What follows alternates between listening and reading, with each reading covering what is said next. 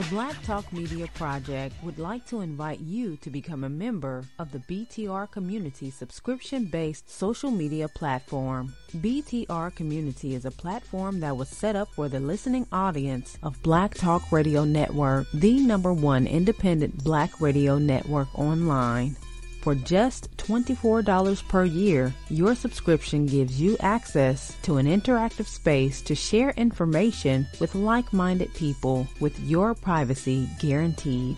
Your subscription will go a long way to help us maintain and improve our current media platforms. It will also help provide a budget so that we can begin the task of establishing localized media centers and radio stations across the United States. The best way to show your support and appreciation for what we do here at Black Talk Radio is to subscribe. Help us to help you be informed. Join btrcommunity.com today.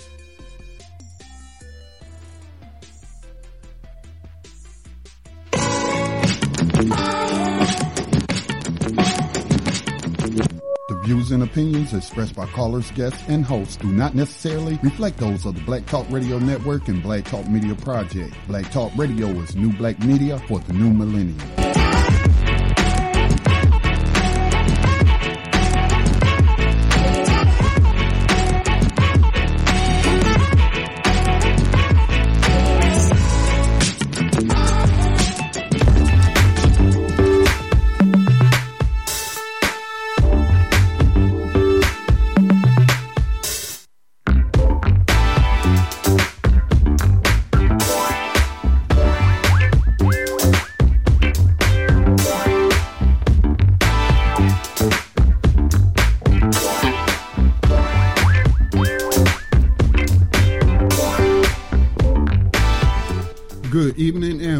To Black Talk Radio News. My name is Scotty Reed, broadcasting from behind the enemy lines of USA Inc. It's a Tuesday evening, just about a minute after 6 o'clock for those who are on the East Coast. Today's date is September the 18th, 2018. Hope that you all have had a productive day. For those who have those nine to five jobs, possibly just getting off of work or on your way home from work, hope that your day has been productive, that you didn't experience too much trouble behind these enemy lines. And if you're going to work, hope that your day will also be productive. Lots to talk about, but today I want to focus on a number of different issues, but want to start off talking about Hurricane Florence, which has been downgraded to a tropical storm. I'm not even sure if it's still raining, to be honest with you.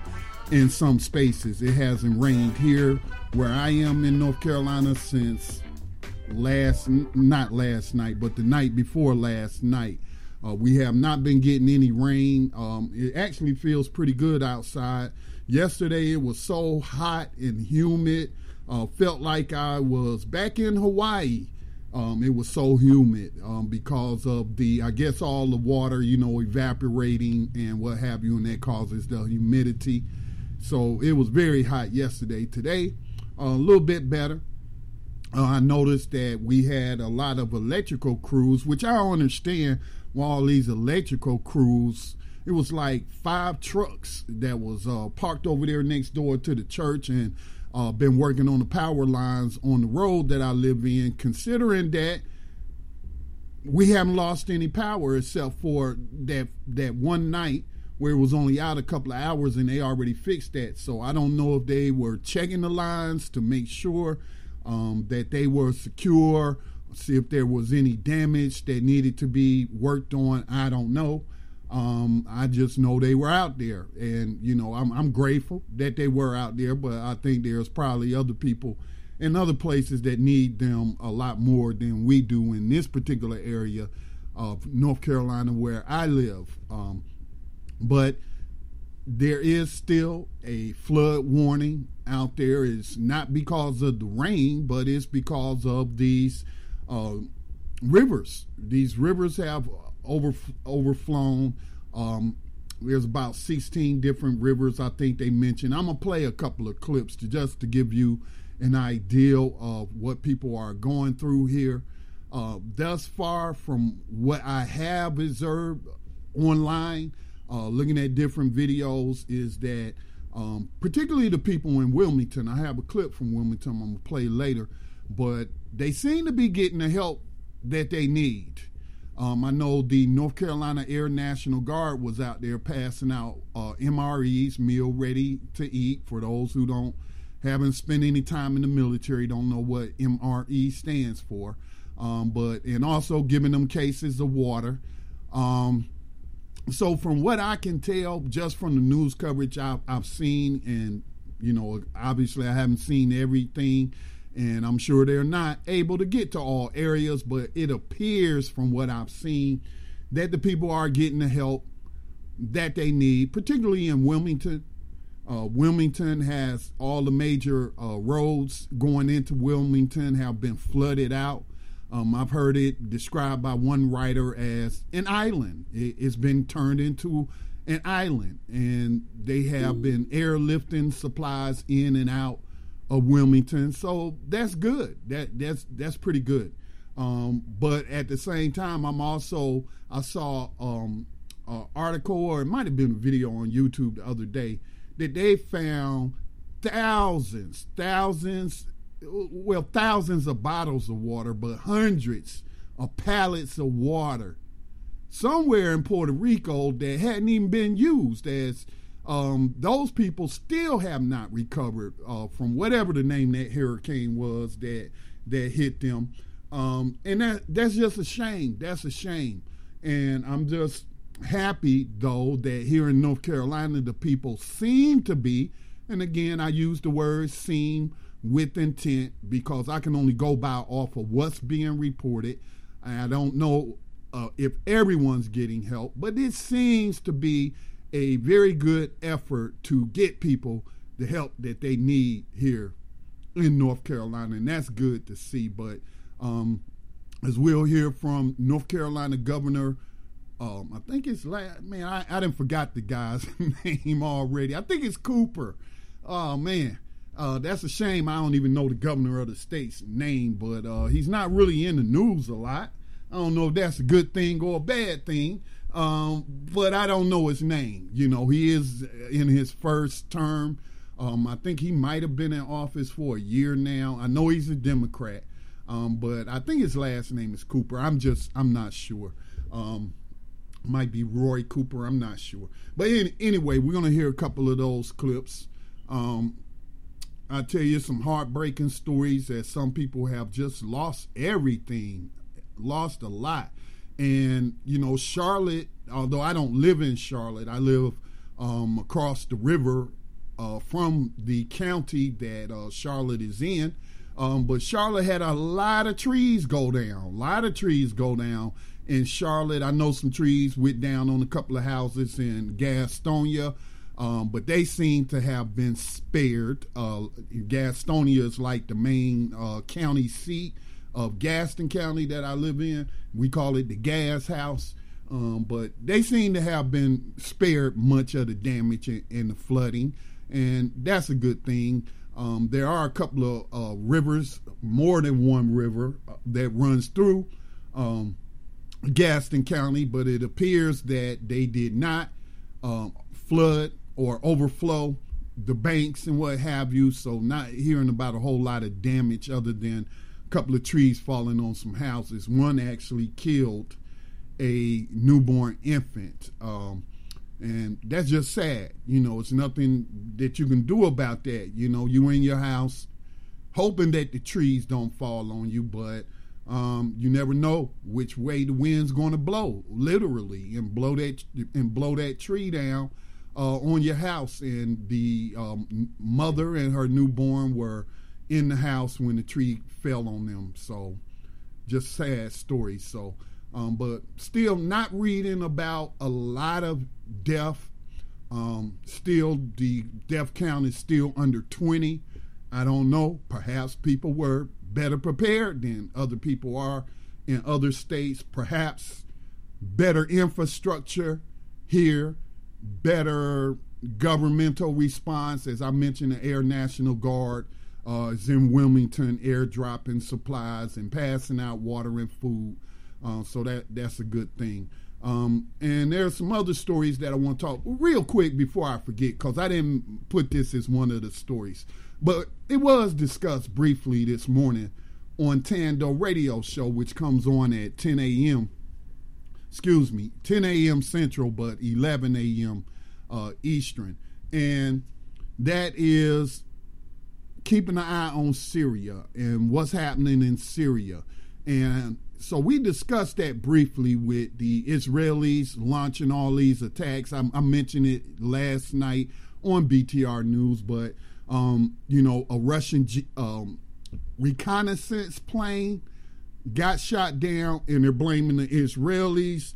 And um, I'm not seeing a whole lot of reporting on it, but some of the reporting I have seen the Russians are saying that they're going to respond in kind.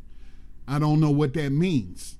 Um, we can speculate on what that means. If if you got my people killed and one of my planes shot down, then perhaps the Russians are saying, "Hey, get ready for some of your people to get killed and some of your planes to get shot down." Now, they could also um, give Syria, which they agreed to in 2010, to sell them some of those um, anti-aircraft uh, missile batteries uh, called the S-400, which is supposed to be really advanced. And while they agreed to, you know, that package, the Russians did not deliver it to Syria. So perhaps now they will. Um, there's only a few of those missile uh, batteries that are deployed in Syria um, at bases that the Russians are occupying. But as far as the Syrian installations themselves, no. And Israel's been taking advantage of that. And again, I believe, and Dave kind of agrees that, with me, that Israel is trying to push the United States. You know, they they possibly are looking to sacrifice a plane or two, because um, they they as I reported last night, have conducted over 180 missions or attacks inside of Syria, a sovereign country that has not attacked them. And I believe that they want they want the Syrians or the Russians or the Iranians to respond uh, in kind. Which, if I was them, I would. But they're showing a lot more restraint than I would, because I tell you that, that I would be raining missiles down on Israel. Um, you know, you attacking my country, you aiding and abetting terrorists and helping them to uh, try to overthrow my country. Oh, and then you want to, uh, you know, invade our airspace and drop bombs and shoot missiles and kill people. Oh yeah, it will be raining bombs. So they are they should be glad that I'm not Vladimir Putin or or Assad, because uh, I don't think I would be able to show such restraint after all of these attacks and what have you. But Russia, uh, patience may have worn thin, and they're saying that they're going to respond in kind. So if they do, I can see that as the perfect distraction for the Trump administration um, to get us into World War III. And I don't think anybody in their logical, who's thinking logically, who is is is not suffering from mental illness, I don't think anybody wants to see World War III pop off, other than those who would profit from it, obviously. Um, but the general population, you know, like Dave ha- has said, and, and I agree, my study of different wars, um, more there's more civilian casualties than there are soldiers that that end up getting killed. You know, and I don't want to see that, man. I, I don't want to see that kind of death and destruction. And it could, you know, I, I don't know if anyone could successfully invade the United States. Certainly, they could launch missiles here, uh, as I talked about the other night about, you know, their submarines, um, long range bombers, and what have you. Um, so, certainly that could happen. I don't know if anyone could successfully launch an invasion of the United States. It's just the civilian population is too well armed. I don't know how that will work. Um, the U.S. does have advanced uh, military technology. So I, I, I, just don't, I simply can't call it. But I do feel that we would be impacted. We definitely will be impacted. We will feel it um, at the grocery store. We will feel it at the gas pump. As I'm sure, you know, the first thing the Iranians would do was shut down the Gulf of Hormuz and not let any of the oil come through there. So, you know, it's just something to keep an eye on. Um, war is profitable. That's why the United States engages in endless wars. And I, I just really don't want to see that kind of death and destruction being rained down on anybody, except for those who, who are instigating it. Yeah. All right, so a couple of stories that I'm gonna go through, but like I said, I'm gonna start off with the latest on Hurricane Florence or the aftermath of Hurricane Florence. It's no longer a hurricane here, but a couple of other stories to give you a heads up. You might want to comment on them, give you a heads up. Um, came across this article. It was published a couple of days ago. And I said uh, last night, I wasn't going to talk too much about the Botham Jean case because I don't have all enough information. And while, yes, I do, I said last night I don't want to speculate, but I do speculate. Okay, I take educated guesses based off of available evidence, even if it's circumstantial evidence. But I did speculate, not on air, but I speculated on social media about how she ended up in her apartment. What I was doing was responding to uh, accusations that Botham Jean or Jean uh, was in a sexual relationship with this woman because uh, some neighbors saying they heard her knocking on his door and saying, Let me in. And so, just from that right there, you got some people who want to say, oh, he must have been having a sexual relationship. Oh, that's what he gets, and messing with them white women. Just very sick commentary from obviously sick people. Um, but I speculated that perhaps since he lives right above her, I don't know if people have lived in apartment buildings. You may not. I have lived in a few apartment buildings, and you know, you hear everything. You can basically hear, depending upon how thin the walls are, the construction of the apartment.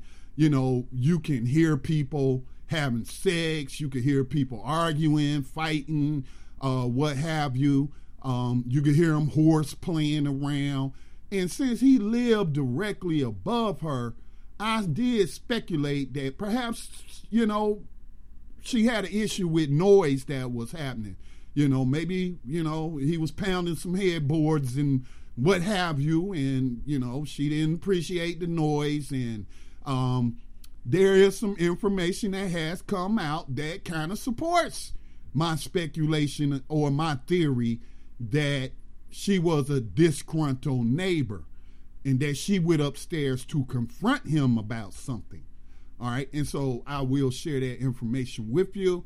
Um, also, you might have already heard that the video, um, there's some video that's contradicting the story of Amber Guyger, the Dallas cop who, who killed Botham Jean. And those doors closed automatically. Remember, you know, her story was, oh, his door was already open, it was cracked, and you know, I just I walked in thinking it was my own apartment and somebody broke in. So I guess people went to the apartment, or perhaps a resident of the apartment said, hey, wait a minute. These are fire doors, these are heavy doors, and they shut automatically and lock. Okay, they shut automatically and lock. And people took video demonstrating how these doors will not just stand open. Okay, so she's already caught in a lie right there. So um, that's part of the story um, with the additional information that I wanted to share about that. Um, story about voting, um, and this is one of the demands of the prison slaves who went on prison strike. Um, I understand that some of them may still be on strike, even though it, they agreed to officially end the prison work strike and sit-ins and hunger strikes on September the 9th, which was the, I believe that's the uh, Attica massacre anniversary. And so I have some some related news. One of their demands was that we be allowed to vote. That all people who have been labeled as felony slaves be given um, restoration of their rights upon completion of their sentence. But even further than that, they said American, and I agree, American citizens, regardless if they're in prison, should be allowed to vote. They should be allowed to vote. Okay, I see nothing constitutionally that would prohibit them, unless the United States wants to admit and the states wants to admit that we no longer view them as citizens. They're slaves, and slaves don't have rights to vote. And even if, you know, in cases of Florida where this story is coming from, even after you've completed all of your sentence, including your probation once you get out, still not allowing these people to get their rights about uh, rights to vote back. So there's an article says that Florida has been stealing votes from black people since the Civil War, and that could change in November. All right. So, you know, I've heard people say, hey, voting doesn't matter. Um, some levels that's that's true. Okay, especially when you're dealing with the federal government and federal offices like the US Senate, the US Congress, where most of these people are millionaires and and already bought and paid for by corporations and in the pockets of these corporations that profit uh, from their foreign policy, profit from their domestic policy. So, you know, it, it may not matter. You know, you thought you, we thought, I shouldn't say we, because that would include me. And I'm not, I didn't vote for Barack Obama. I voted for Cynthia McKinney one year, and I voted for Ron Paul the other year. I think I wrote Ron Paul's name in.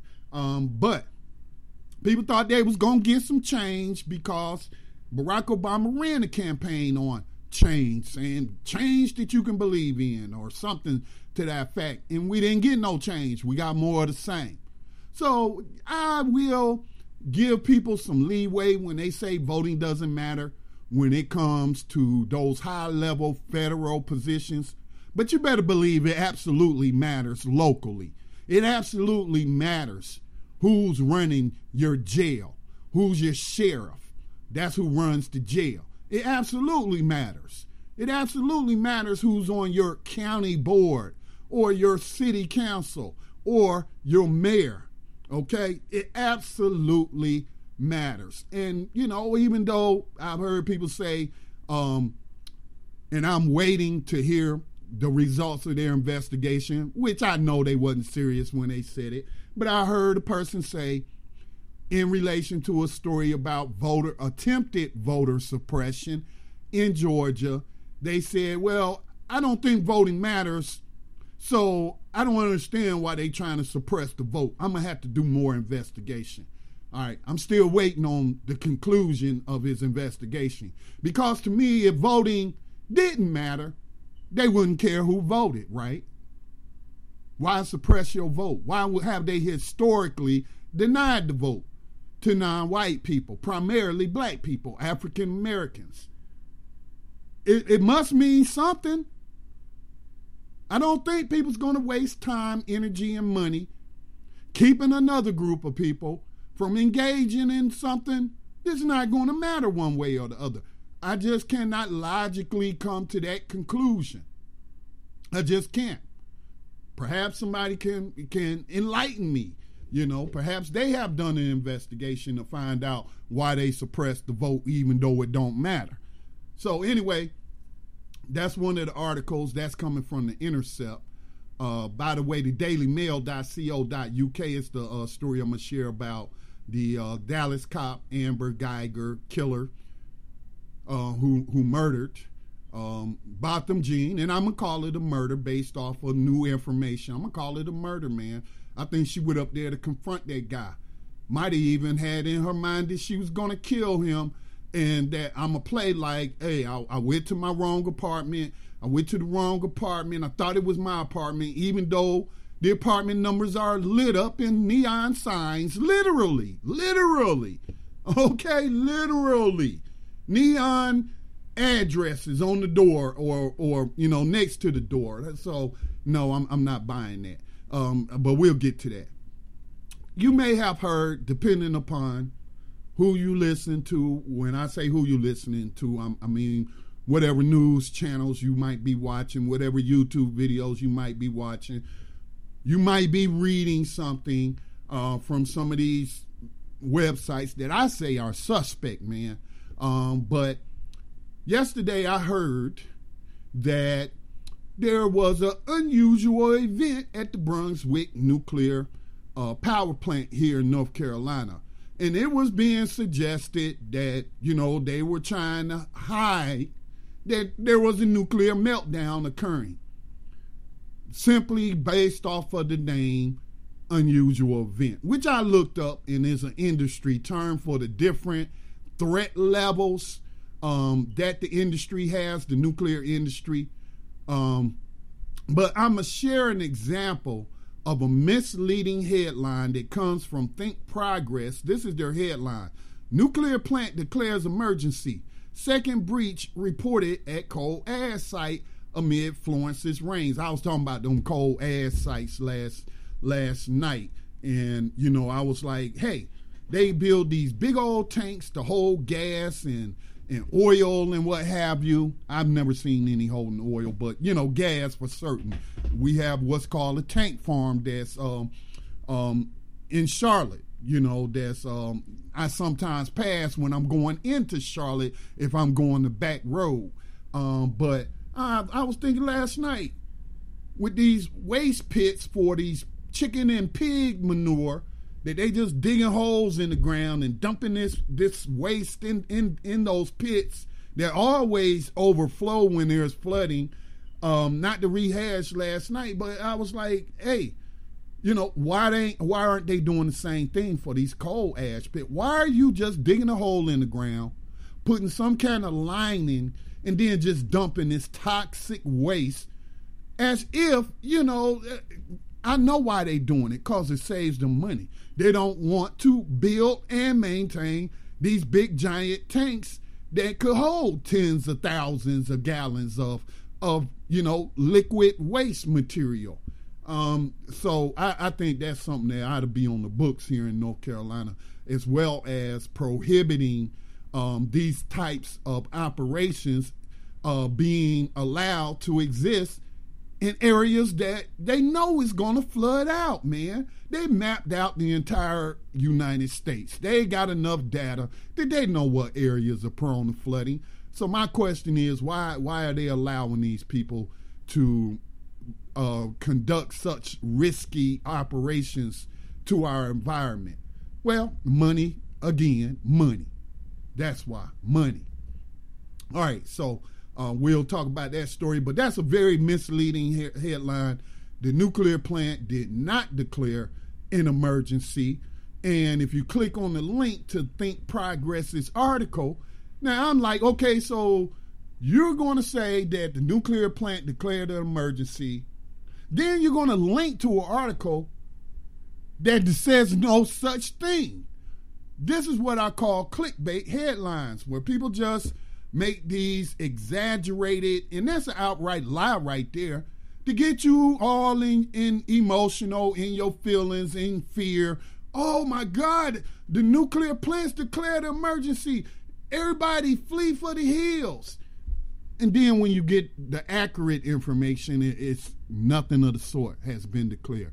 It is very important that we vet information and we just don't go off of uh, headlines or we just don't trust uh, people who write clickbait articles um, because they know, you know, it's like people want to see car accidents or train wrecks or whatever. That so they, they do this for clickbait, and I think that especially grown folks, you got to quit falling for that stuff, and you need to vet the information. You need to not just take them at their word, cause you don't know these people. You ain't never met them, never seen their face, but yet somehow you trust that they putting out the truth without doing any further investigation. So that's why I really want to share that. Um, let me see what else.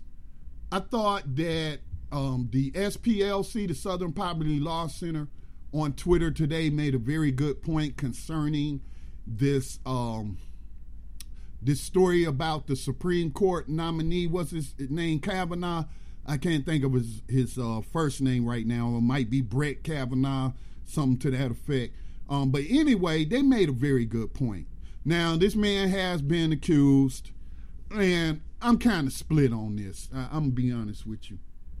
I made it no secret that I have committed uh, things that would be called crimes in my youth, gang banging, uh, you know, hurting people. I've stolen a couple of cars to go joyriding in, and this was all before the age of 13. All right, so I was imitating my environment. Um, but anyway, children's make mistakes. Children make mistakes, okay? I don't think it's possible, but I doubt that there's any perfect person who has led a perfect life and has not had indiscretions in their past. And I don't think that stuff that happened 20, 30 years ago should cost you, you know, any opportunities for today. Again, when you're a teenager, your brain, an adolescent, pubescent, adolescent, you, your brain isn't even fully developed. You're not emotionally developed. You're not thinking logically all the time. You know, so so I, I just don't think that that we should be holding stuff against people that happened a long time ago. It just depends what it is. If I murdered somebody and it was found out that I murdered somebody, I don't care how long ago it was. I think I should be held accountable for taking somebody's life you know. But if I stole a car, I ain't in, injure anybody. Yeah, I don't think that once, you know, here I am in my 50s now, that you should hold my youthful indiscretion against me and that that should cost me any opportunities. You know, I, I, I know it was wrong, but, you know, such is the way that you think, you know. And, and I don't want to say all youth are, are out there doing stupid things. Some you know, um, I don't want to go to that extreme either, but I, I just don't think there's any perfect people out here. So I'm kind of, you know, split on that, where they're trying to hold this Kavanaugh guy accountable for um, a, a drunken attempted rape, is how it's being described um, at a party. Um, allegedly pushed this girl into a bedroom and then tried to take off her clothes um, then when she tried to scream, put the hand over her mouth. Um, this is just now coming to light. Um, the the woman, I don't know how old she is now. She's a professor now. She's finally been identified. Um, but anyway, because she wanted to come out and say this. So, you know, I, I, I don't know. I can't call it. Now, if it was my daughter, I might be in my emotions and, and feel differently. But here's the thing though. If he's found that it did happen and he's lying about it, then I think he should be held accountable and denied that position because he lied. And that shows that he has a lack of, of character and, um, you know, doesn't really have uh, ethics that we would like to see a person have that's sitting on the Supreme Court of, of the land, you know? And so if he's lie, lying about it, yes, he should be held accountable for that.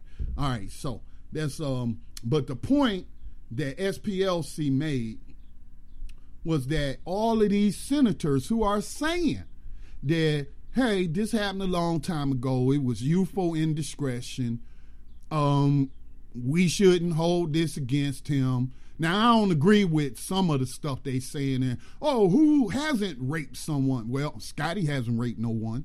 Okay, so you know, but some of them are are, are going there and say, hey, who, what male hasn't attempted, you know, rape on a female or or whoever? Okay, no, no, I'm I'm not going. I'm not with you on on that. But as SPLC said, look, if y'all so willing to say that he had a, a moment of of um, uh, lapse as a uh, youth, and that youth are are you know prone to get into trouble and do things they shouldn't do, but that should not define them um, when they grow up and they've led a relatively productive life. Uh, then perhaps y'all should feel the same way about these children that y'all are sentencing to life, that you pass laws to sentence children to life without the possibility of parole.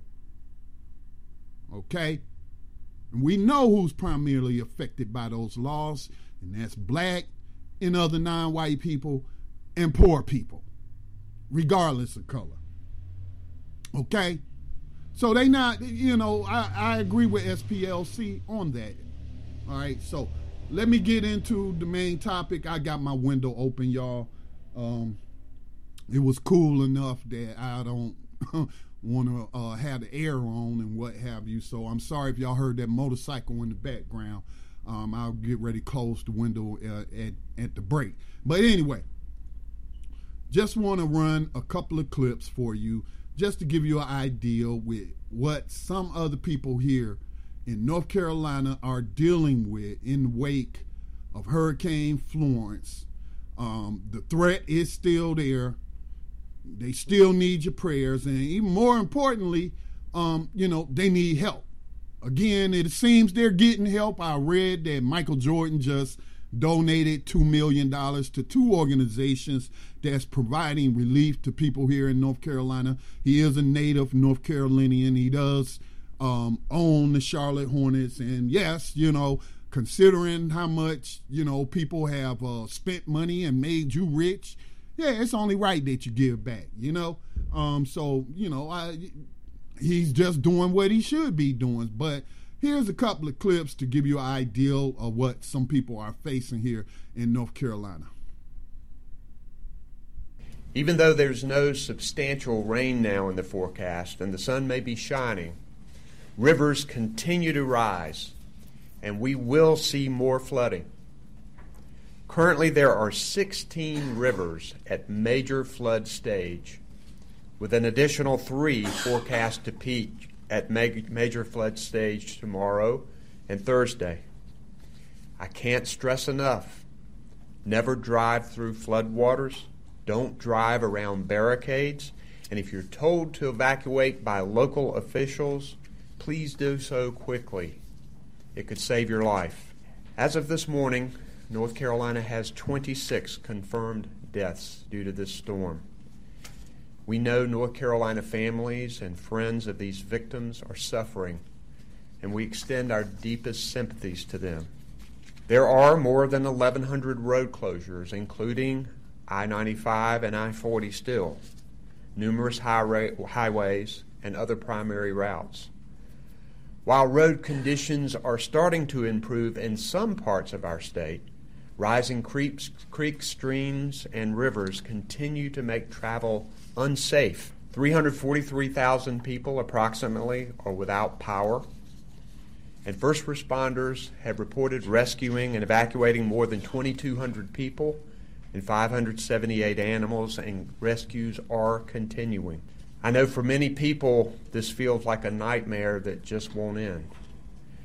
I know many people are tired of the present and are scared of the future. But please know we will not give up on you. The tree basically crushed the house in half, if you will. Um, if you look at it, look like it's inside, but like I said, I stayed in there last night. This Ceilings is from Jacksonville. Literally be in the house and see the sky. You know what I mean? So. Um, I mean, I really, I'm basically homeless now. You know, um, as far as you know, trying to, you know, there's, it's, you can't replace, you can't replace this. You know what I mean? It's it's, it's it's, it's too much love, too much years, too much blood, sweat, and tears, too much happened, family, too much family love was around it in this home. So even if the FEMA or whoever tears it down and builds another one, it's still not going to be this. It'll just be a house. Anybody home? but he's he's he's all right. He's, he seems all right.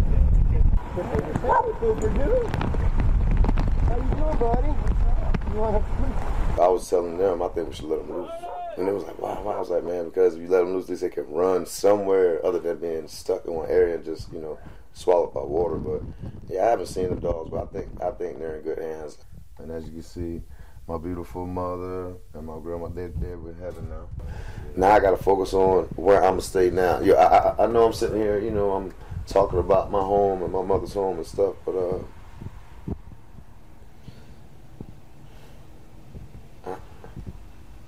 I, think everything happens for a reason. So if it's, if it's God's will for me to go through this and actually for me to get it from the mud, literally, and uh, to, to to come up on my feet, man, and I, I, I, I'm all for it. I just I just don't understand. All right, I, I want to stop it there. Um, this man is emotional, and I can understand why he's emotional. He's not homeless. You know why he's not homeless? Because they own the land. That is a house he inherited from his mother. Okay? So he's not homeless. He has land to live on and he can rebuild. Okay? Um, he is fortunate that he still had that the water did not enter the house, even though a tree did fall on it and the house is unlivable now.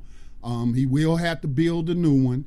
Um, but he still has all the family pictures and heirlooms and and what have you. So you know, I, I hope that the brother look at it as the glass half full. Now the other emotional part is it's not God's will that he go through that, you know. Um, but again, I'm I'm you know people like to ridicule people who talk like that when especially when they're emotional and they've experienced some kind of trauma. Um, like he said, he doesn't understand why it happened. Well, it, it happened because it's a hurricane, brother. All right. And, you know, I, I just hope that um, he gets the emotional help that he needs from that trauma. And I hope that he's able to rebuild on that land um, because he does own the land. His mama left it to him. And so, you know, that's saying a lot right there. Some people don't even have land. So, you know, they just out with nowhere to go. He has a home, and I hope that he stays on his land and he gets all the help that he needs. Um, I do want to just again emphasize that it appears that people in North Carolina are getting the help that they need. And so I, I just really would like to say thank you to the first responders and, you know, the people who are providing this necessary help during this emergency. And I think this is the North Carolina uh, Air Guard, Air National Guard, who has been, you know, flying in uh, food and supplies to Wilmington. Uh, Wilmington has been described by some writers as an island now. Okay, it's not on the coast, so you know it's not in the ocean. So that's just how bad the flooding is. Is that all the major roads uh, in and out of there are inaccessible because of flooding. Um, so here's that clip.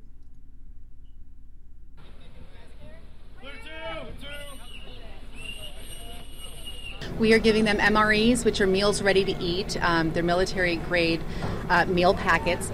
And each meal packet has a significant number of calories, significant number of nutrition, and they can be prepared and heated up just with water.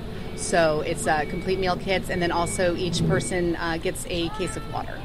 So if they are pedestrians and they do not have vehicles or they don't want to bring their vehicles, we have a pedestrian line um, and the pedestrians basically are going to come, they're going to walk through. So if they are pedestrians, I suggest they bring like a wagon or maybe a bike with a basket, you know, something because they get a case of water. They may not be able to carry a case of water. Um, and then the vehicle traffic, we're going to be also filtering down from the same intersection, and they'll be coming from both directions, filling both lanes. We're going to filter them into one lane each. They're going to come through here, and then they will get a case of water and a box of MREs per vehicle typically it's each person gets for a family of three So, um, a case of water, if they take a case of water and a pack of MREs, you're usually good for a day and a half for three people. Get relief from the stuff that we lost during the storm, which was pretty bad. A roof, you know what I'm saying, had holes in it, the water and everywhere. The water went bad. I mean, the food went bad in the refrigerator and the deep freezer. Um, I need water. And my electric is still out.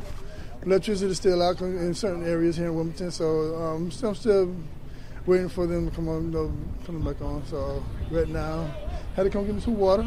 Because I'm doing. Um, uh, by the grace of God, I'm thankful.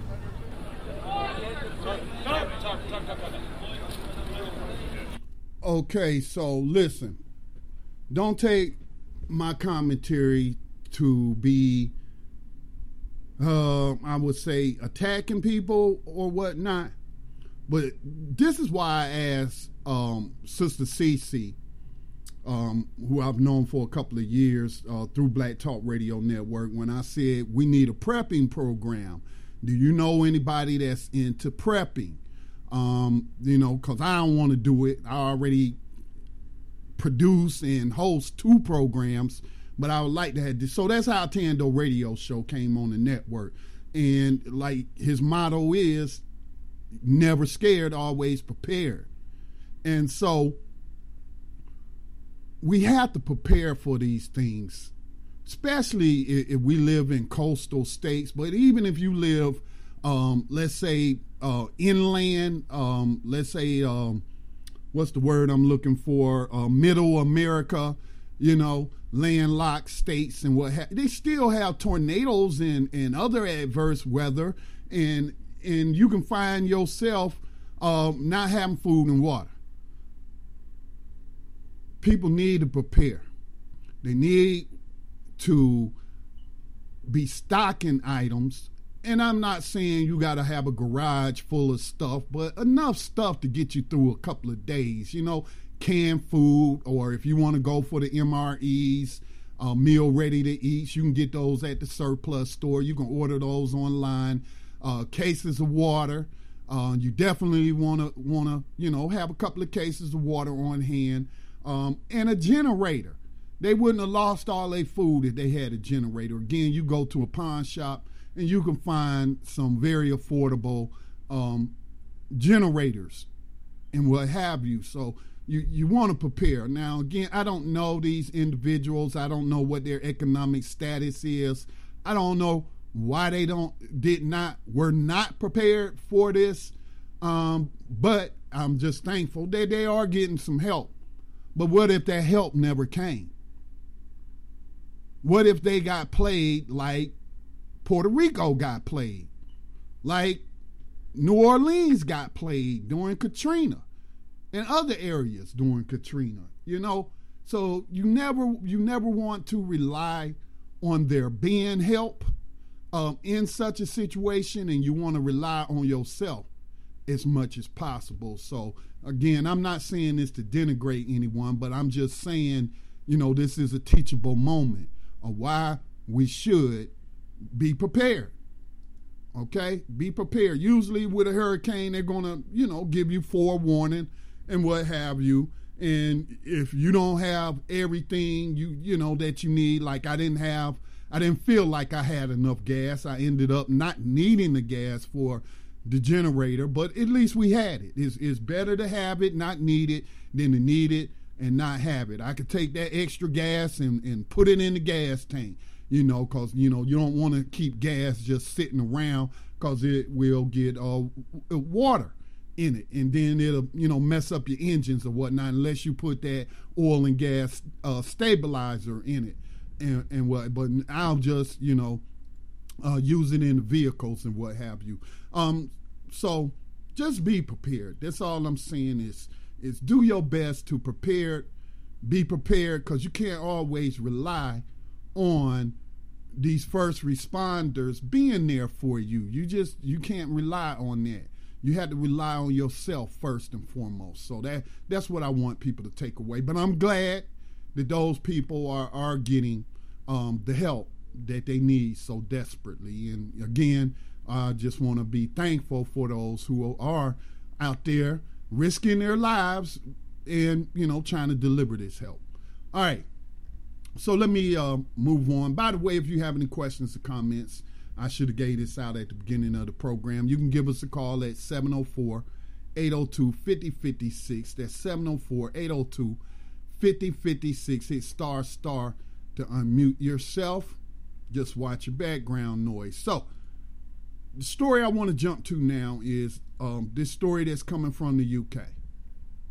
As I stated last night, I wasn't really talking a lot about the Botham Jean case down there in Dallas, Texas, um, because I, you know, I'm still waiting on information to come out. And I know that, you know, sometimes the news media doesn't always give you the right information. They may be in on the cover up, who, who knows? Or they may not have access to information because the authorities not giving up the information. So, you know, um, I was just waiting for more information. Well, I, I came across a couple of things that gave me more information today. As I stated at the beginning of the program, I was speculating um, to people that who were saying, "Oh, she was knocking on his door and saying, "Open up, let me in, let me in," and using that to say that, "Oh, this that means that he must have been in a sexual relationship with this woman." And since she's white and he's black, that's what he get for messing with these white women and what have. Just sick, sick, sick individuals. You know, very sick. I, I imagine that sickness comes from being victims of racism, uh, trauma. Uh, can have have some of us, you know, just engaging in things and not thinking properly or or thinking correctly or acting in a codified manner because of that trauma, you know. Uh, that trauma's real, that PTSD, you know. I get PTSD just from seeing other people abused. Not that I'm being abused, because I'm not being abused right now. Um, but, you know, I, I, I get PTSD from watching people who look like me be traumatized. All right. So, anyway, we got some new information. Um, this came out a couple of days ago. We know she was lying uh, by this video that was made by some interested parties who went to the apartment building, perhaps lived in the apartment building, or found someone lived there to demonstrate how the doors work, you know? And so this Amber Guyger, this this cop, this uh, killer cop, this killer slave catcher, um, who shot Botham James, claimed that she got she parked on the wrong parking deck on her floor. She went on the wrong floor, went to the wrong apartment, which was directly above hers, and the door was already open. And so she entered and she saw an individual, and and that individual ignored her verbal commands, and so she shot him. Fired two shots. One went in the wall, I think, but one hit him um, center mass. All right, so we know that's a lie based off of video of how those doors work there. Those doors do not stay open. And I have come across um, some doors um, like that. I've never lived in an apartment building like that, but my brother did, where their doors were just, I guess, weighted and balanced. I'm not sure the mechanics of how that worked, but the door won't stay open. It will shut by itself. It, it'll just shut. You can't leave it open. All right. And so these particular doors um, would swing shut and then lock. And then you have to open it with an electronic key card, which some witnesses said that she kept trying to get in and saying the key card was flashing red. Now, I don't know how true that is. I wasn't there. Um, I just simply don't know. Um, because that would indicate that she was on the wrong floor and didn't know what she was doing. But I don't believe that. I just simply don't believe that, especially when you got the apartment numbers in neon signs, you know, neon lights and what have you. So, but the part about the door was already open. So she's lying. She's lying right there. Now I, you know, in pushing back against this speculation that oh they must have known each other, they was having a sexual relationship. Cause why else would she be saying let me in? Don't ask me to explain this, how these people think. Okay, and just based off of that, assuming that they had a sexual relationship. But then again, you know, some people again they like making what I call race porn. All right. And, and so they looking for clickbait and looking for video views and, and you know they'll just they'll just say whatever. No logical deduction involved in it. Just let me just make up some stuff and put it out there. All right. So anyway i said well perhaps she went up there to confront him since his apartment was directly above hers in that you know perhaps she didn't like some noise she may have heard up there maybe he might have had the uh, boom box going I don't know. Maybe she heard some banging headboards, uh, which wouldn't have been been possible because he was in an apartment alone. So um, uh, you know, um, but it, it appears that she did have beef with him, even though she never confronted him. She did file a complaint, a noise complaint against him. Let me get to this part in the article from the Daily Mail. Co. Uh. Um, let me see. Photos obtained by the Daily Mail do not show that the corridors on both floors appear similar, but Jean's apartment had a red semicircular doormat outside while Guyger's did not. So again, showing again, this woman didn't just end up at the wrong apartment. Um, neon lights for the sign for the uh, you know apartment number she didn't have a red mat. What did she think? Somebody just set a red mat in front of her door or something, and then lying about the door being open. Um, as the Daily Mail writes, apartment door numbers are clearly visible and lit up in neon, placed in a panel to one side of the door. Okay, so let me keep going down. They got a lot of videos here um, where it says that she had filed a complaint. All right, here, here we go. It says that dailymail.com can also reveal that Guyger had made noise complaints about Jean, who is 26 years old, to the building management in the days before his death. Her neighbor, a Hispanic man in his mid 20s, said she had been cross about him making noise early in the mornings. He said she filed a noise complaint earlier on in the day, which said that he had been making noise before she leaves for her shift. The family lawyer Merritt confirmed his account in an interview with CNN, telling the channel the only connection we have been able to make is that she was his immediate downstairs neighbor and there were noise complaints from the immediate downstairs neighbors about whoever was upstairs, and that would have been uh, Botham. In fact, there were noise complaints that very day about upstairs activity in Botham's apartment. Botham received a phone call about noise coming from his apartment from the downstairs neighbor. According to Guyger's neighbor, the building walls are soundproof while the ceilings are not a potential cause for conflict. He goes on to say, We can hear when somebody opens the door.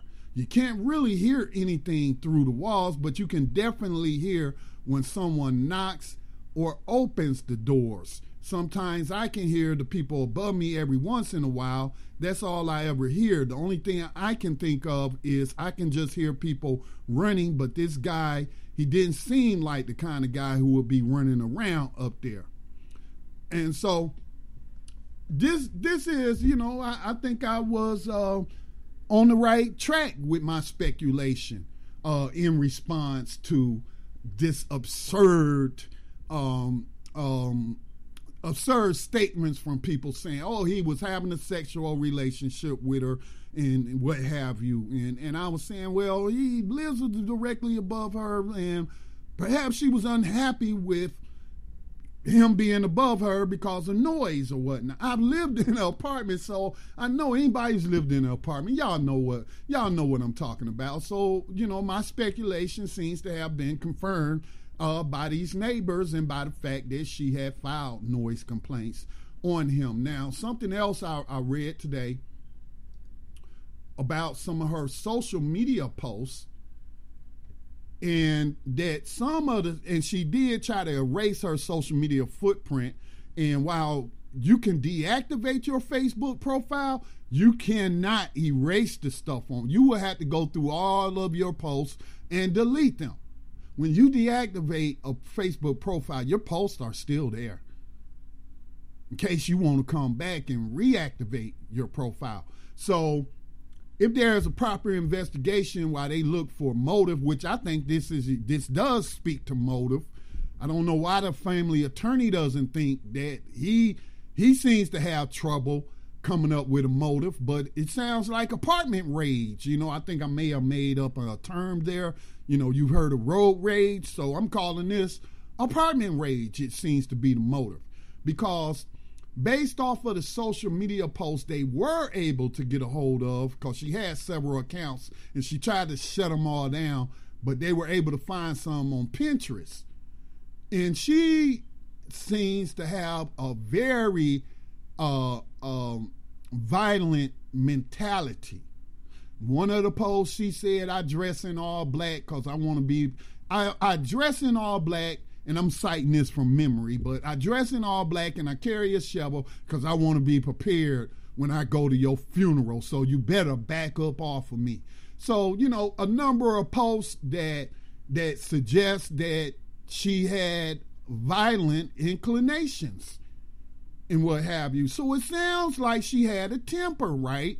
And so she probably was very upset and went up there to confront Botham Jean and ended up murdering the man. I would call it second degree murder. I don't see any evidence to suggest that she plotted and planned this, but again, you know, the investigation has been pretty shoddy. As you've heard, that they uh, executed search warrants on his apartment, the victim, but no search warrants on her apartment, and she's cleared out her apartment and moved in with her with her sister. But I think that's motive right. That speaks to motive right there. You heard of road rage? Well, there's apartment rage. You know? I've heard people get angry over noise in, in apartment buildings and, and, what have you. I've never seen anybody go to the extreme to go confront somebody. You know, I made noise in the apartment and somebody will uh, take a broom and tap on us on, on the uh, on the floor.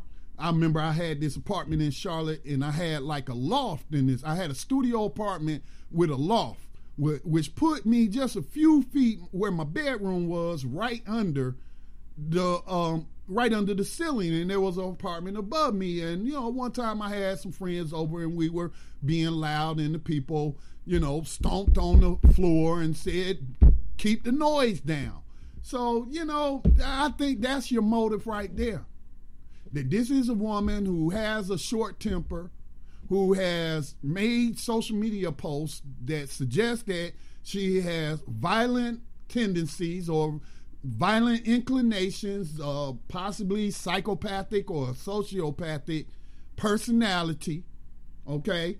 And she had enough of the noise and she was going to doggone it, go handle it, and ended up killing this man. That's what I think it is the motive right there. I don't know why that isn't occurring to the attorney, Mr. Merritt, but it seems perfectly logical and plausible to me. I don't know. What do y'all think? All right. All right, so um moving on. Let me take my station identification break and my music break and then when we come back, um, we don't have any phone calls, we'll jump to this next story about Florida stealing votes from black people since the Civil War, and that could change in November. Because I, I have some thoughts about that. You know, constitutional arguments that I would would make that these laws in various states not being all the same are not affording people um, the rights that have been declared in the 14th Amendment and equal protection of the law. All right. And I just don't understand why nobody's ever filed a federal lawsuit to using citing the 14th Amendment. You know, I don't know. Maybe I should have been a lawyer. I, I don't know. Um, but yeah, we'll we'll talk about that story when we come back on the other side. You're listening to Black Talk Radio News. My name is Scotty Reed. I broadcast this program Mondays, Tuesdays, Thursdays, and Fridays, God willing, at 6 o'clock p.m. Eastern Time. Um, please share the program if you think that um, constructive information is being shared on this program and also share the entire network. Share we're one of the few truly, truly, truly, truly independent black media outlets um, online. Truly, that's the truth. All right, we'll be back on the other side. Stay tuned.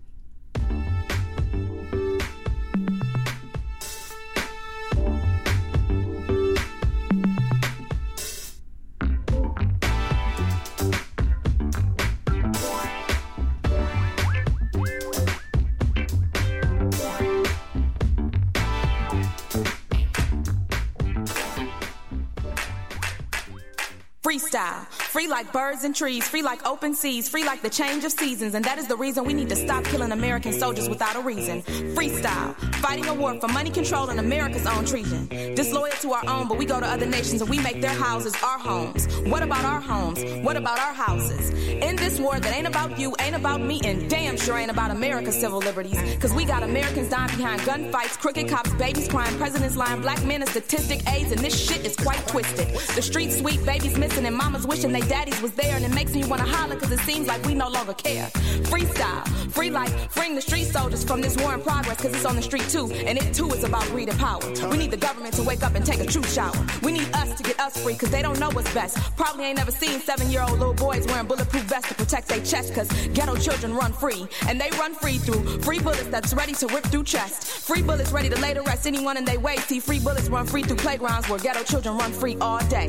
Freestyle, let me await to see the day when I am free like birds that fly high up in the sky. Flapping wings, able to elevate while my mind accumulates thoughts of being free. Cause my voice is not free like freedom of speech should be. Freestyle, freestyle. Like a spoiled child with well-to-do parents, like not only being royal, but standing and planning as the heir apparent. That's, That's how it should be. Freestyle. Without FCC sons of piles calling out files or free like anarchy in the streets and the rippling roars of the crowds. Like taxi drivers do rules written in stone. Freestyle the way the FBI can do do do do do do tap all our phones. Free to be me and do whatever I wanna do. And freestyle so they can be them and you can be too. I want mine totally, completely, absolutely, unconditionally free.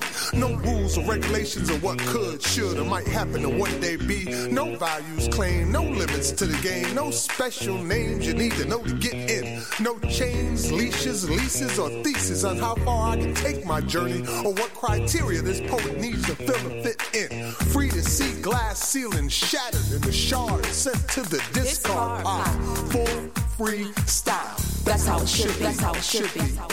Freestyle. Never repressing my thoughts, locking my words, stressing the verbs and I'm because my speech is not free like the wind that blows. It's supposed liberation throughout this tried, tired ass nation. While I sit on rooftops reading the alphabet versus the ghetto and screaming out, Don't die, civil liberties, don't die. Hoping my voice is heard through the nation's mountaintops. And the Emancipation Proclamation said I was free over 200 years ago, but my soul still don't feel so.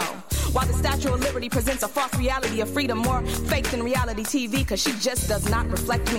My voice locked up and locked inside my body. Without words, I can never be free. So I look at myself and try not to see myself as a nigga they wanted me to be. Free like birds is what I wish to be. No longer picking cotton on your plantation. My arms tired, my legs weak, feeling like my life has succumbed to your damnation. And without justification, it seems I have become a slave to hip hop beats and rhythm nation. Ignorance spoken at its highest height, played on every radio station because they think that can be tight. Rocking expensive clothes, we calling ourselves bitches and hoes, and we think we free shit. We more oppressed than I ever guessed. Soul searching, looking for spiritual salvation while listening to outcast liberation, trying to break the chains of enslavement and mental degradation. Freestyle like running in the night, trying to find the light in the window, reaching for our foundation so we can start a new creation.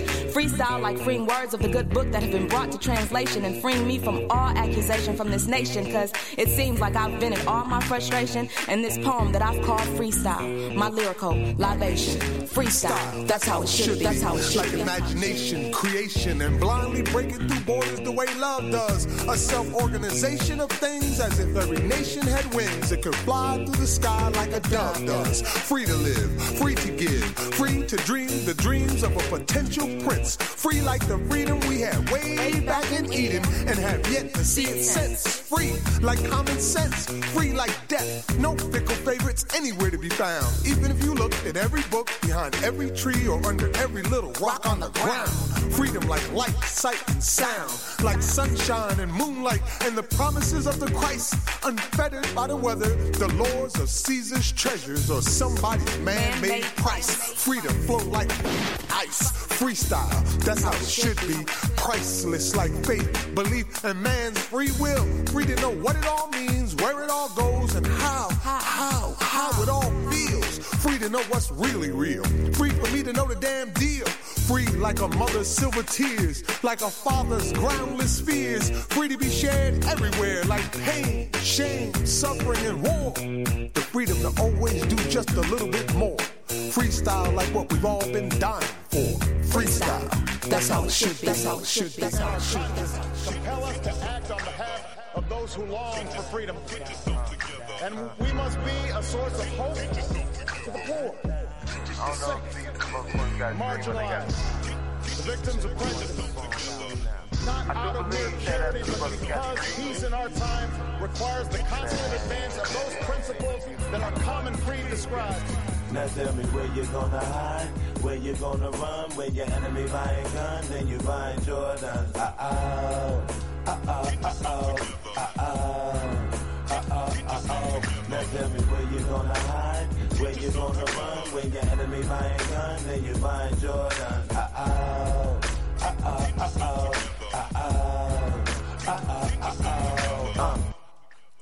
Happy Martin Luther King Fest. Purchase some new kicks, can't tell me that I ain't fresh. But meanwhile, in the rest of the world, bombs blowing, chicks hoeing, I'm a splurge and earn and I. Happy Martin Luther King Fest. Blowing so loud the drink that's kicking in should do the rest. But meanwhile, in the rest of the world, some get evicted for what they trick with playing with that girl. Uh. Martin and Malcolm both died of a broken heart. If this the dream, why our families be ripped apart? My ninja, you can skip me with the insensible. It ain't about no leader, it's about principle. Distribute lies to the easily convincible. Long enough so when you tell the truth, they say the lie is shit. Distortion of your logic, you can't even imagine just what that alone can do to you. That's why in school they never teaching no Khalid Muhammad. How Robert Williams cause they couldn't kill him, let's be honest. No disrespect indeed to those OGs they gave their life. I wrote this rhyme on the same plot your one was sacrificed. When only acting what is acting right in God's sight. If we just criminal thugs, why they be acting like? Arrest the president like tragedy rap. But most whites ain't hear that until that's where Obama sat. Now tell me where you gonna hide, where you gonna run, where your guns you had me your your buying guns and you buying Jordans. Uh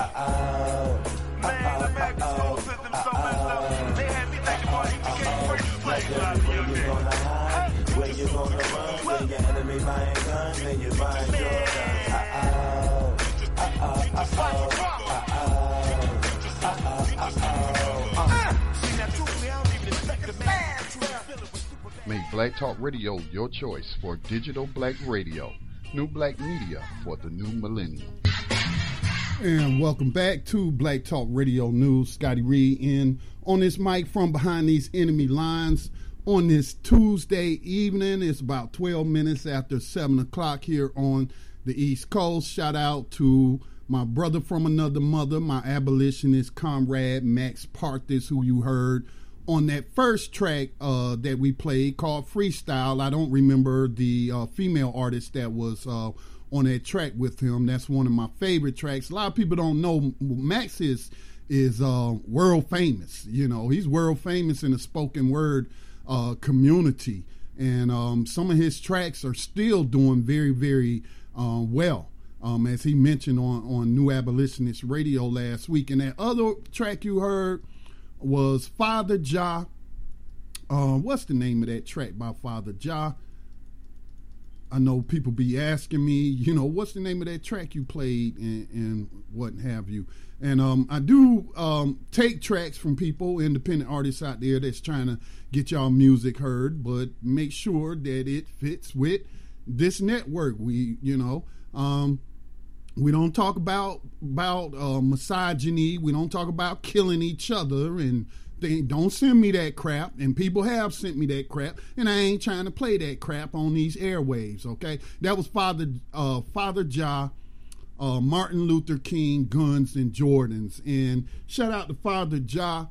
Um, I say with pride that I inspired that song as he's a listener of Black Talk Radio News. Uh, he's a New Orleans rapper, and he heard me talk about uh, all these people that was lined up to buy Jordans when you see all these white people lined up to buy guns. So where you gonna hide? Where you gonna run when your enemy buying guns and you buying Jordans? Okay. All right. So, next article.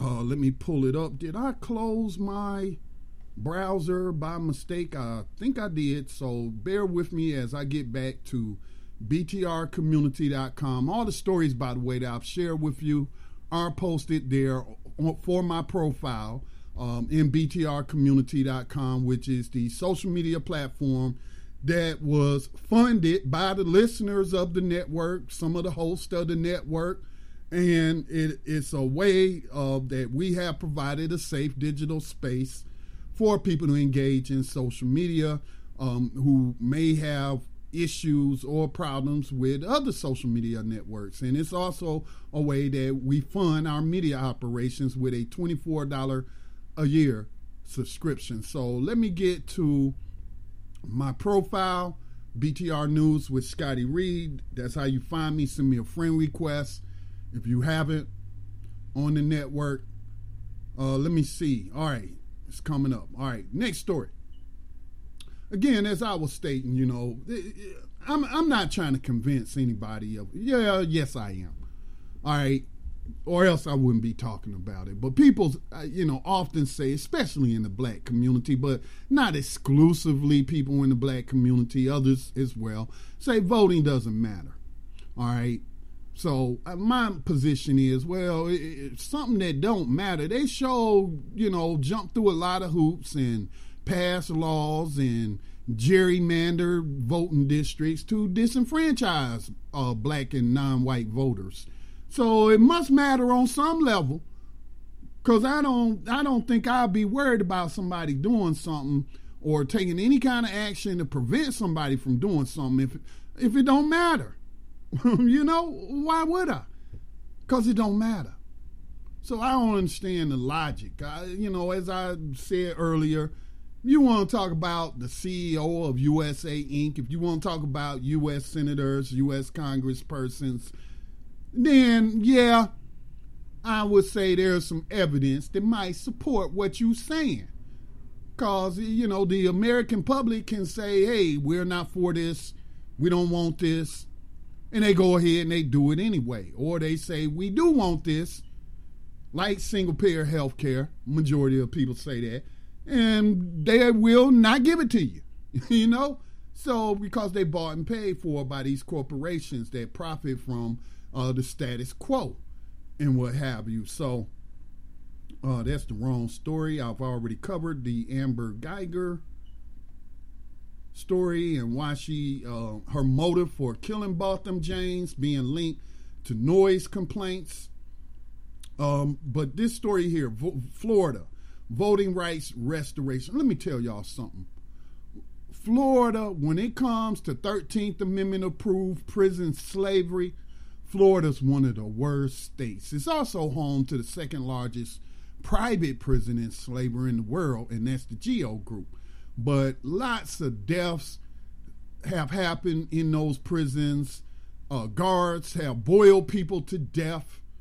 Uh, we had a guest on who wrote a book about it who was working in that prison as a, a psychologist or some kind of uh, social psychology um, Darren Rainey. Look up that man's name where they boiled this man to death by forcing him into a shower that was scalding hot. And he ended up dying as a result of these third degree burns on his body. Um, so very, very atrocious state. These are some of the most brutal um, practitioners of slavery in the nation. I might say on the planet. Okay, and I'm I'm talking about legalized slavery. I'm not talking about the slavery that's already been deemed illegal and you'll go to prison for it. Um, you'll go to prison slavery for it, but uh, no, I'm I'm I'm talking about legalized slavery as prescribed by the Thirteenth Amendment. Uh, anyway, one of the one of the ways they dis, have disenfranchised black people is if you're if you're the number one target for prison slavery, which we are, well, if you don't want them voting to change laws or put ballot initiatives in, into motion or voting for someone like a Cynthia McKinney who might be about some real change, then, you know, we need to take away your right to vote. So, one in 10, according to The Intercept, in an article written by Rachel Cohen, which was published um, earlier this month, it says one in 10 eligible voters in Florida are effectively disenfranchised thanks to a draconian law that bars former felons from voting and a broken clemency system. When it comes to black voters, the numbers are even more grim. More than 20% of otherwise eligible black voters, that's, that's people over the age of 18, from Florida cannot cast a ballot. In total, more than a quarter of all disenfranchised felons in the entire country are in the Sunshine State. I'm telling you, man, Florida is atrocious, man. It ain't all about Miami Beach and bikinis and and uh, banana daiquiris or or whatever. It, no, no, it, it's a brutal state when it comes to prison slavery. But this November, Florida voters will have a chance to reverse that by weighing in on Amendment 4, a constitutional ballot measure to restore voting rights to an estimated 1.5 million Floridians who have fully completed their felony sentences. Florida is just one of three states in the United States that indefinitely bans citizens with felony convictions from voting. And so, you know, I know you may not know, but I know based off of my research, I've come to the logical deduction or conclusion that the grassroots American Revolution was hijacked by wealthy Anglo Saxon slavers? And one of the things those slavers cited as to why they were rebelling against King George was taxation without representation, because they couldn't vote to elect members to parliament and be represented in the parliament, in the king's court, or or what have you. So they was like, oh, we going to war. This is taxation without representation. But again, they did turn around, did the same thing to people right here in, in the United States. And I'm talking about free black people. I ain't talking about the, the victims of slavery. I'm talking about free black people whose history is is very un, unknown to most people in this country. All right. But that's what this represents. All right. Let's say we accept that you're stripping American citizens of their rights and turning them into slaves but once they have completed their sentence and so called paid their debt to society, you still continue to punish them by stripping them of their Second Amendment rights and their rights to vote. But you keep taking taxes from them, though, don't you? That's taxation without representation. That's what I, that people I've heard, you know, that that's what the so-called founding slavers started the American Revolution over. Although I know that's a lie, cause the American Revolution was in response to the brutality of British police. Oh, excuse me, I meant soldiers who were policing the colonies. All right. Look up the Boston Massacre. Look up Crispus Attucks. When the British soldiers brutalized a, a colonial teenager um, living in the colonies, and CRISPR, Crispus Attucks said, you know what, we can't tolerate this. They beating up children, and who's with me? And let's go confront these these brutal uh, soldiers. And they shot and killed Crispus Attucks and, and some of the people with him. And that was what the grassroots colonists said, the reason that they were rebelling. And then, of course, it got hijacked by the wealthy Anglo Saxon land stealing slavers. What's the difference here? There is no difference. It's taxation without representation. So it goes on to say Amendment 4 is the results of years of grassroots work by Florida organizers. Shout out to those organizers putting in work. But it is also part of, re- of a recent nationwide push on this front. In 2016, the Democratic Party put in its party platform for the first time a commitment to restore voting rights to formerly incarcerated individuals. Earlier that same year, the Democratic controlled Maryland legislature overrode the veto of Republican Governor Larry Hogan and restored the right to vote to more than 40,000 former prisoners still on probation or parole. Also, over the course of 2016 and 2017, Virginia's Democratic Governor Terry um, McAuliffe granted clemency to more than 168,000 former felons. Constitutional amendments in Florida require uh, at least 60% approval to pass. No easy objective. In 2012, for example, there were 11 constitutional amendments on the ballot, and Florida voters rejected eight of them. So, again, you say voting doesn't matter. Here is we had grassroots people put in the work to get this on the ballot for voters to vote on. And if you're eligible to vote and you don't vote, then you part of the problem.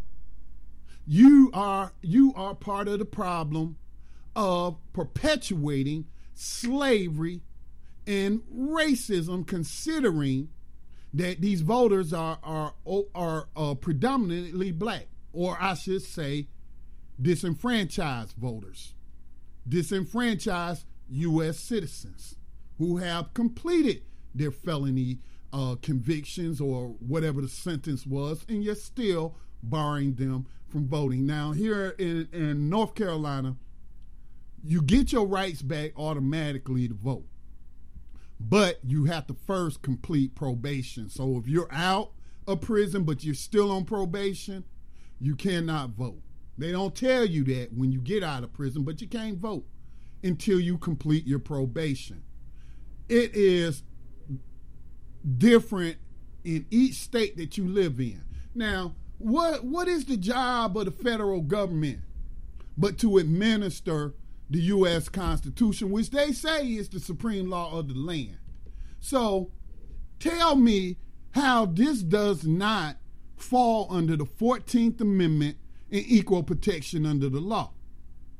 How is it that U.S. citizens in North Carolina can vote after they complete their probation, but U.S. citizens in Florida cannot vote. And they had to apply for clemency in a system that is backed up with governors who don't want to give these people back their rights to vote. Is that equal protection under the law? No, it's not. The federal government has fallen down on the job, but of course, we know a lot of these people in the federal government are suspected racists who don't want black people voting because they tend to vote for Democrats. Now, I'm not on here to debate the merits of voting for the Democrats versus the Republicans versus the Green Party versus the Libertarian Party. But I am object I'm looking at what the US Constitution says. What y'all say is the supreme law of the land. Why hasn't and I'm just throwing this out there because anybody in Congress can can move on this, but particularly those who are supposed to be representing black people from districts that are predominantly black, why haven't they raised this felony disenfranchisement in, in the area of voting? Why haven't they raised this at the federal level and saying that this is a violation of the 14th Amendment, equal protection laws? You can't, you, you, everybody's supposed to be treated equally. So, how is it then you can have different states treating people differently? That does not compute. That does not line up with the Constitution. Now, the Constitution doesn't even say anything about barring someone from voting because they went to prison. So they must be relying on the 13th Amendment that says invo- uh, slavery and involuntary servitude shall be abolished except as a punishment for a crime. Therefore, you are a slave and you don't have any rights. But see, they're even extending it, especially in Florida, past the point of your enslavement in a prison. This is unconstitutional. And I'm not an attorney, but I have a very high level of reading comprehension. I have heard people suggested me that I should go to law school. Um, I have not decided to take that path, but I, I, I can read. I can comprehend what I can what I read. I understand context, and I understand how this government works.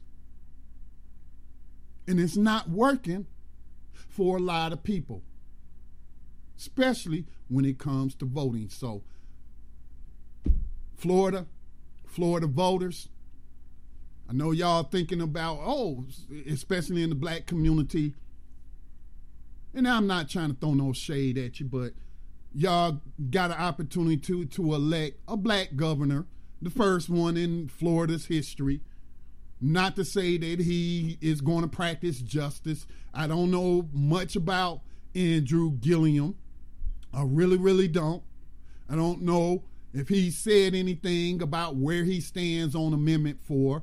I don't know where he stands on prison slavery, although I have tweeted at him about the prison strike and what have you, and pointed out, you know, the GEO group down there in Florida and the atrocious treatment of Florida prisoners of course, he didn't respond. Um, but, you know, you may think that, you know, you're going to turn out to vote because you get to vote for this black man. Well, I would say more importantly, you get to restore the voting rights to disenfranchised U.S. citizens, and you should vote. Yeah, I, I mean, tell me why. Somebody present me a logical argument of why these people should be mistreated this way. They've served their time. Okay, they've served their probation. What justification do you have to continue to deny the rights afforded to U.S. citizens by the constitutional? This is unconstitutional, man. The Department of Justice, this is supposed to be their job. I mean, I didn't hear Eric Holder make an issue of this. I didn't hear Loretta Lynch make an issue of this, and I definitely ain't expecting the the suspected racist Jeff Sessions to make an issue of it. So what I'm saying, folks, is we have to push these issues. We have to make our demands known, and we have to make um, make those demands happen. We do not live in a nation that practices justice. Although the preamble might say liberty and justice for all, we know that's a doggone lie, a historical lie. But each and every generation has the opportunity to leave its mark in history and make this nation a better, a better, more just society for the next generation? Are we doing that? Or are we making excuses? Are we, you know, glass half empty and oh, nothing we can do about it? We're just powerless. We're like little children in the system, and there's nothing we can do. we're not smart enough. We we don't have the intellect. We don't, you know, we don't work hard. We're lazy, and and so yeah, you know, it's not going to happen. So you know, ain't no sense of me wasting time on it. Yeah, that's the glass half empty, people. You know, they can't they can't find a good cause to do anything, but they will complain about stuff. But they unwilling to do anything to change the condition that exists on this earth. To um, borrow a phrase from Malcolm X. All right, so that's my um, report on that from Florida. Let me see. There's only a couple of more stories. I got about um, about 20, 25 more minutes in the broadcast. So I'm gonna take a station identification break. Um, and come back and then we'll hit some of these other stories. You're listening to Black Talk Radio News with Scotty Reed. If you have a question or a comment, give us a call at 704 802 5056. That's 704 802 5056. Hit star star key to unmute yourself. Please watch your background noise. Talk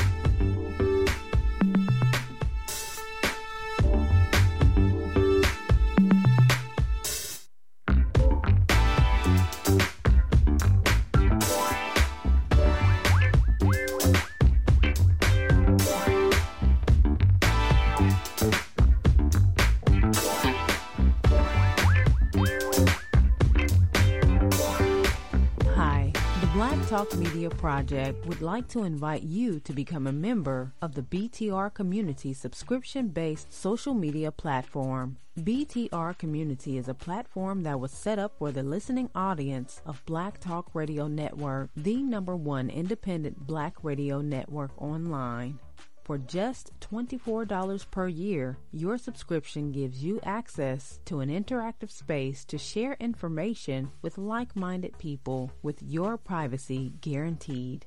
Your subscription will go a long way to help us maintain and improve our current media platforms. It will also help provide a budget so that we can begin the task of establishing localized media centers and radio stations across the United States. The best way to show your support and appreciation for what we do here at Black Talk Radio is to subscribe. Help us to help you be informed. Join BTRcommunity.com today.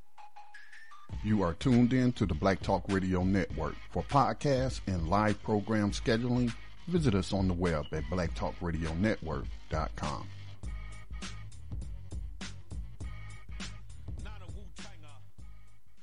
And welcome back to BTR News with Scotty Reed on this Tuesday evening. Now, here's an article uh, related to Alabama. Shout out to the Free Alabama movement um, the coalition of prisoners in Alabama, prison slaves, as um, Brother Swift Justice will tell you. I'm a slave, man. I, I have no illusions about my status in this system while I'm in prison. I'm a slave. So shout out to the prison slaves. Um, who I felt like have been at the forefront. I, I, remember years ago when they first started calling in to New Abolitionist Radio, and I am just so proud of their resistance movement that they have built since then, even writing legislation and, and what have you, and trying to get it passed, and just, you know, some of them engaging with these would be um, representatives there in the state of Alabama. So, shout out to the Free Alabama movement, uh, Swift, Swift Justice, and, and the other brothers um, that have uh, that are a part of that. Um, but the SPLC is reporting that the state of Alabama, and you know, in District 33 in Alabama, we do have an abolitionist candidate who is running, who has acknowledged that slavery hasn't been abolished in the United States nor in the state of Alabama, has been very, very open to coming on New Abolitionist Radio, um, has has been in dialogue with the prison slaves of Alabama, and is seems to be okay because I'm not a mind reader. I can't see into a person's heart, but he seems to be a person who wants to end slavery in the state of Alabama. So that's Scott Brewer who is running for the Alabama State Legislature for District 33. So if you're a listener in Alabama District 33, please write that down, make a mental note. You want to vote for Scott Brewer. Scott Brewer. Okay? Um, so um, this is what's coming out of Alabama. The Southern Poverty Law Center will argue in court today, this came out today, um, that the Alabama Department of Corrections violated a federal court order to provide more mental health workers for people who are incarcerated in the state's prison system, arguing that the ADOC failed to meet multiple deadlines to provide the additional staffing, the SPLC is asking a judge to rule that ADOC be held in contempt of court for failing to fill crucial mental health care staff positions and failing to inform the court of its inability to meet its legal requirements. Now, this just reminds me a couple of things, real quick. This reminds me of former Sheriff Joe Arpaio of Arizona violating a court order was found in contempt of court and winded up going to prison, if I'm, I'm not mistaken, um, until he was pardoned by Donald Trump. So I'm not sure here this is a different state, but I would love to see the CEO of Alabama's prison system. That's probably not the governor, but he should be held responsible too. But whoever is uh, running the Alabama prison system, they're found in contempt. I would love to see that person on one of these plantations. Send them to Holman, you know, where they got mold and stuff, uh, um, you know, affecting the health of those prisoners. Let them eat some of that garbage that they fit, that ain't fit for human consumption. I hope a judge does rule them in contempt, although it's unlikely. But I can still wish, you know, I can still hope that they put this person in, in a jail cell and let them, you know, experience prison slavery. All right. So the contempt hearing is scheduled, was scheduled for this morning. I'll try to do some follow up. Perhaps we can cover it tomorrow night on New Abolitionist Radio, which is on every Wednesday at 8 o'clock p.m. Um, and then another thing. You may have heard, maybe you have not, but you may have heard about the closing of mental health um, centers here in the United States, and mental health hospitals. Even though some of these places were just as atrocious and the, and the patients were being abused, so, you know, but instead they closed all of those and they just started putting people in prison. Somebody having a mental health breakdown, you know, I've seen people do that in public. I've seen a man get arrested in uptown Charlotte when I was going to school in Charlotte and I was uh, using public transportation uh, on the square in Charlotte. And this man who was homeless, I mean, he was just yelling. He was just, and he wasn't no little dude either, man. He was kind of big guy you know. And I admit, man, and I was kind of fearful when I was walking past him because he was just yelling you know, nothing in particular, but he was just yelling. I could tell he was having a mental episode. I don't know what he had, if he had Tourette syndrome or or what was going on with the brother. But anyway, I saw them come and arrest him, and I I, I seriously doubt if he was taken for a mental evaluation and put in a hospital to get the help that he needed. They probably put him in jail because that's what they do with people. Instead of getting them the help they need, they put them into prison slavery or jail slavery because they make money off of you in jail too. All right, keeps keeps those deputies employed and what have you. So those things just come to mind. Didn't mean to go off on a tangent there. So it goes on. SPLC goes on to say um, adequate staffing is critical to address the mental health needs and secure the safety of the incarcerated people in ADOC's care, said Maria Morris, senior supervising attorney at the SPLC. Time and time again, ADOC has failed to meet court ordered deadlines to fill essential staffing positions. We have no confidence that ADOC is doing all it can to hire enough staff to care for incarcerated people with mental illnesses. We are asking the court to rule ADOC in contempt for continuing to fail to meet these court ordered deadlines. Okay? So it says last summer, in a 302 page ruling, ADOC was found to be in violation of the Constitution. Well, what was I just talking about in terms of felony disenfranchisement? The Constitution's Eighth Amendment prohibits cruel and unusual punishment. The court found that persistent and severe shortages of mental health care staff contributed to the prison system's constitutional violations. Adding more mental health care staff is part of the remedy ordered by the court to address the constitutional violations. See, this is what I'm saying. Again, you know, not to revisit the last article, but again, are these are these US citizens that the Constitution applies to, or are they slaves? Seems like the courts are picking and choosing which rights the slaves have, or as I said in previous broadcast, what, what's their status? What are they? Some kind of citizen slave hybrid or something? I, I, what's their legal status? Are they slaves? Hence, why you taking away their right to vote? Or are they citizens? Hence, the court ordering, uh, saying that you're violating the Eighth Amendment and their constitutional rights against cruel and unusual punishment. I'm telling you, man, this system is is is not very consistent, is it?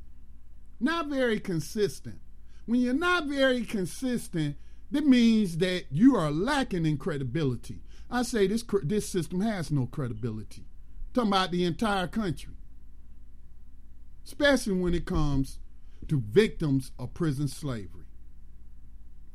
It says that government entities and officials who are found to be in contempt of court can face fines and, in some cases, jail time. So, yes, send them to jail. Go let them sit in a jail cell in Alabama. Let them be fed green bologna and other crap that ain't fit for human consumption. Send their butts to jail because apparently they don't have respect for the courts. Not that the courts are respectable, because again, you know, I've just been talking about all the problems and inconsistencies, but you know, in this case, we're gonna say they have no respect for the court. You need to punish these people and, and make an example of them. Go sit one of them in a jail, or whoever's in charge, go send them in jail for ignoring this court order and missing all these deadlines. Not one deadline, but several deadlines. So I tell you, people talk about this this country being better than so many other. I, I can't tell. think the Bible talks about you should be judged by how you treat the least of, of the people, meaning the poor people, the people who aren't rich, the people who don't have um, influence, and what that's how you're judged by how you treat the weakest among you next article. Let me um, see. We don't have any phone calls, but shout out to the people that's on the line. Um, next article that I want to jump to. Let me uh, check some stuff. Watch out for fake headlines and fake news sites that's doing nothing but producing clickbait. You got to watch out for that. You know, you you have to if you not sure about something that you read in an article, seek out other sources. Try to find at least another one other source or three other sources. And I ain't talking about other clickbait conspiracy sites. All right. Now, I wouldn't necessarily call Think Progress one of those types of conspiracy sites who talking about uh, alien, the government's trying to hide an alien invasion because they shut down this observatory or, or whatnot. Or I, I think that, you know, it's the anniversary of the um, Spanish flu that killed a bunch of people in 1919 or 1915, whenever that was, and we just had some people uh, flying to the United States that was coughing and stuff. So I think they trying to, you know, um, start a pandemic. So I ain't talking. Stay off them type of sites, man, because they're not credible. Use logical deduction. All right, lose use. I'm not saying the government doesn't do stuff. Obviously, obviously, I'm the last person to tell you the government does things that aren't right, that aren't just, and are even criminal. But I'm not to feed you a bunch of stuff that I don't even have circumstantial evidence for. Or I'm going to say because somebody was knocking on somebody's door, they would must have been sleeping together.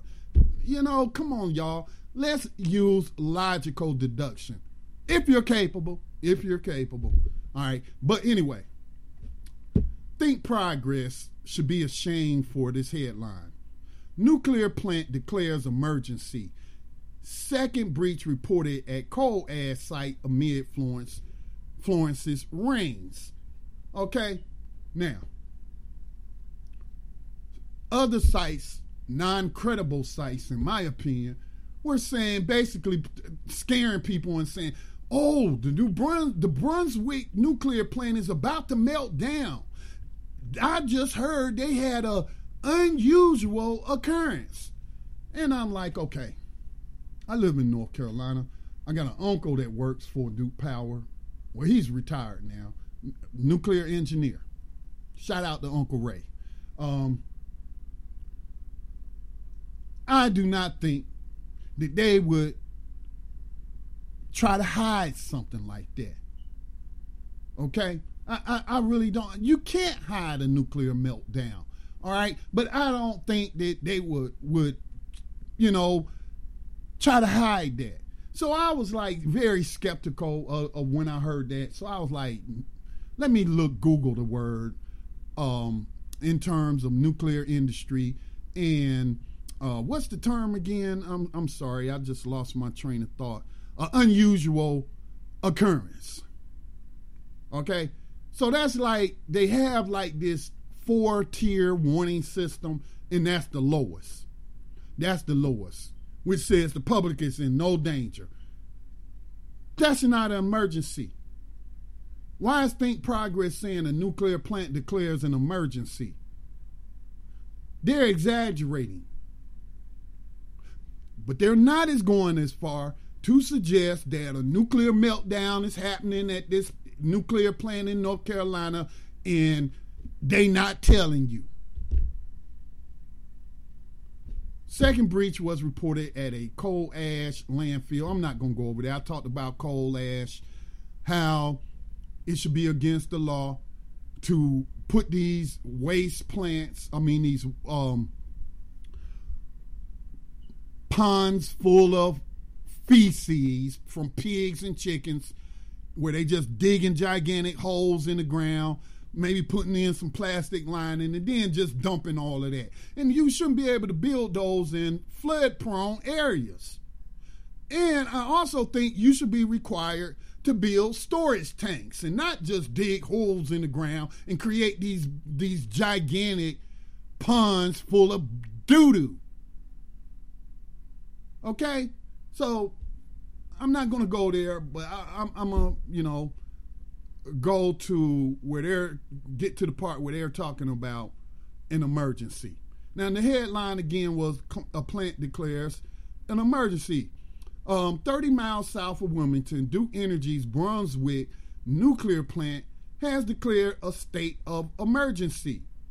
The plant's 1,200 acre complex is currently cut off to the outside personnel by flood waters, and workers are stranded. The situation is considered an quote unusual event, which signals a nuclear emergency on the lowest levels. But Nuclear Regulatory Commission NRC spokesperson Joel Joel Joel or Joey Ledford said Monday that the plant currently poses no threat to public safety. They didn't declare no state of emergency. They did not.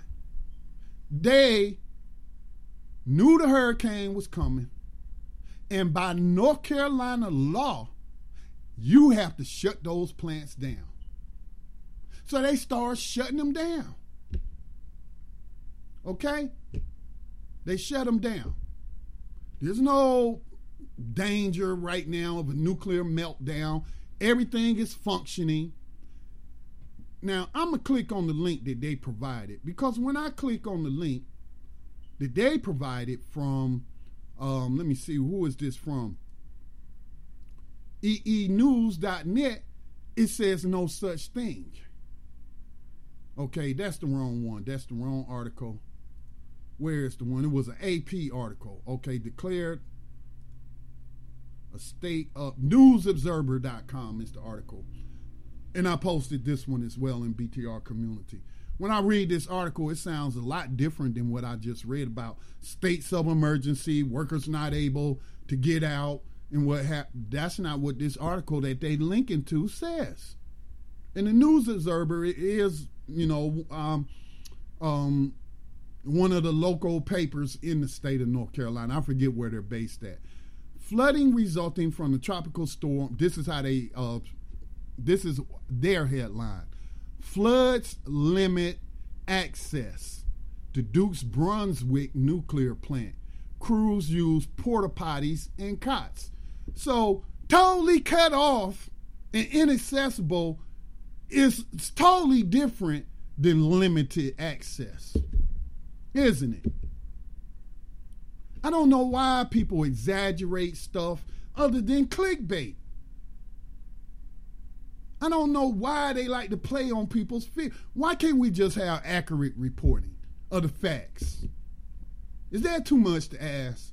Apparently it is. Flooding resulting from Tropical Storm Florence has, has left Duke Energy's Brunswick nuclear plant with limited access to the 1,200 acre complex about 30 miles south of Wilmington. Also, if this was in danger of a meltdown, they wouldn't be bringing food and water and airlifting it into Wilmington. They'd be airlifting people out of Wilmington. Just some logical deduction there, you know. I don't think it takes a genius. The plant has declared an unusual event, the lowest level as required by Nuclear Regulatory Commission, said NRC spokesman Joey Ledford. According to the filing listed on the NRC website, a hazardous, hazardous event has resulted in on site conditions sufficient to prohibit the plant staff from accessing the site via personal vehicles due to flooding of local roads by Tropical Storm Florence. The twin reactor nuclear plant located four miles inland is stable and poses no threat to public safety, Ledford said. The facility has off-site electricity from the power grid to cool the nuclear reactors and radioactive nuclear waste at the site flood water has not entered the facility and has not exposed critical equipment to risk. The flooding of roads and down trees prevented fresh crews from relieving the nearly 300 Duke Energy workers and the NRC storm riders who have been on site for days. And the blocked roadways would make it impossible to evacuate the 10 mile emergency evacuation zone around the site if a higher level of emergency was declared. The plant is safe, he said. The reactors are in hot standby mode three shutdown, another industry term. Somebody will read that and say, oh, it's overheating, it's, it's, it's, it's about to melt down. Go look up the industry. Just Google that term. And you will find that's not what that means. One of the storm riders at Brunswick is Daniel Bacon, whose regular job is senior operations engineer out of the NRC's regional office in Atlanta. Bacon said he's been locked down at Brunswick since Wednesday, but the local Duke Energy employees who live in the area may have arrived on Thursday or Friday. Um, says that workers are sleeping on cots and using portable toilets because the water is currently shut off and the toilets can't flush. Uh, Bacon said there is limited access to the plant, and some workers have been able to leave the site and check up on their homes nearby. After the storm passed, some drove to a Walmart in Southport to stock up on provisions. So I'll leave it there. That's a whole that that sounds a whole lot different than a headline telling you nuclear plant declares emergency. Sounds a whole lot different than people telling you that it's on verge of a meltdown. telling y'all, y'all need to watch these sites that y'all reading. Just cause it's not the mainstream media doesn't make it credible. And especially if it's associated with Alex Jones in any kind of way. Last thing, article that I want to share with you. I may have to go a little bit over, but I think that SPLC made an important point here, and this is, goes back to um, slavery in this country. The, the SPLC shared an article from the Atlantic. Let me pull up my Twitter account. By the way, y'all can follow uh, Black Talk Radio on Twitter at Black Talk Radio. Let me pull up my Twitter account so I can tell you exactly what they said. And I was like, you know, that's a very good point. Um, and this is related to this Kavanaugh confirmation where he's being accused of, while he was in high school, of a drunken rape attempt. And I said what I said earlier in the broadcast. I'm not going to rehash that. If you joined us late, you can check out the podcast. So, what did SPLC say about this? Because they're the ones who who um, um, let me see. That's Alabama. Okay, here it is, right here.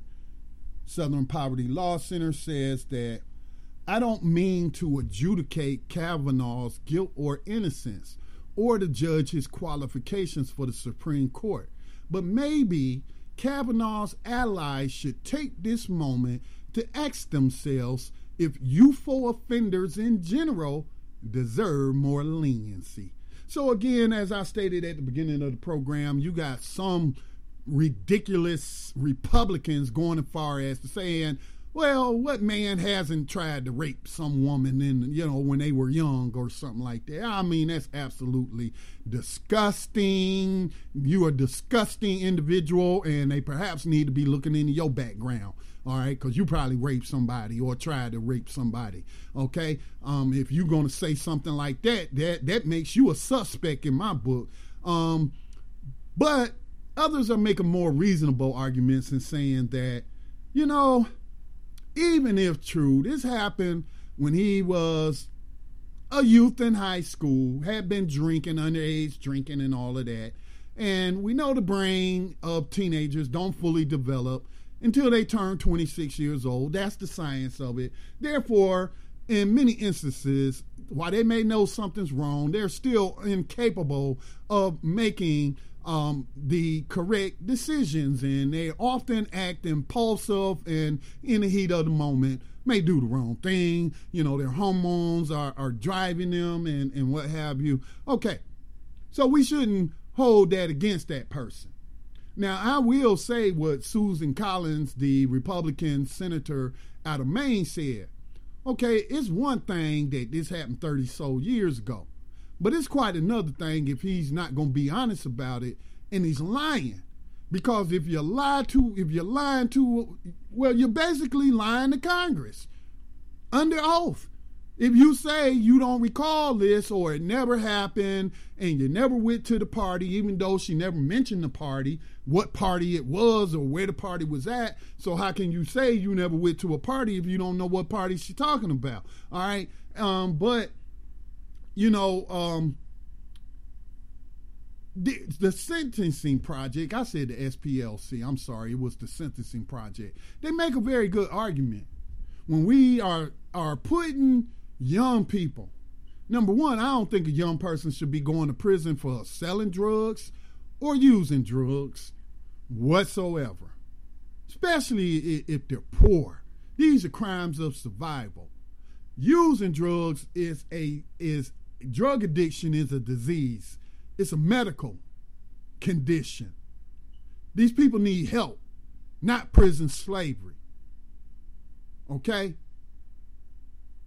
So when you sentence young people, I've heard of college students who did wasn't even selling the drugs, but let were set up um, by if um, by drug informants who get paid to set people up, and asking this guy at college, I forget his name. We did a story on him, and Barack Obama did grant him clemency, but you know.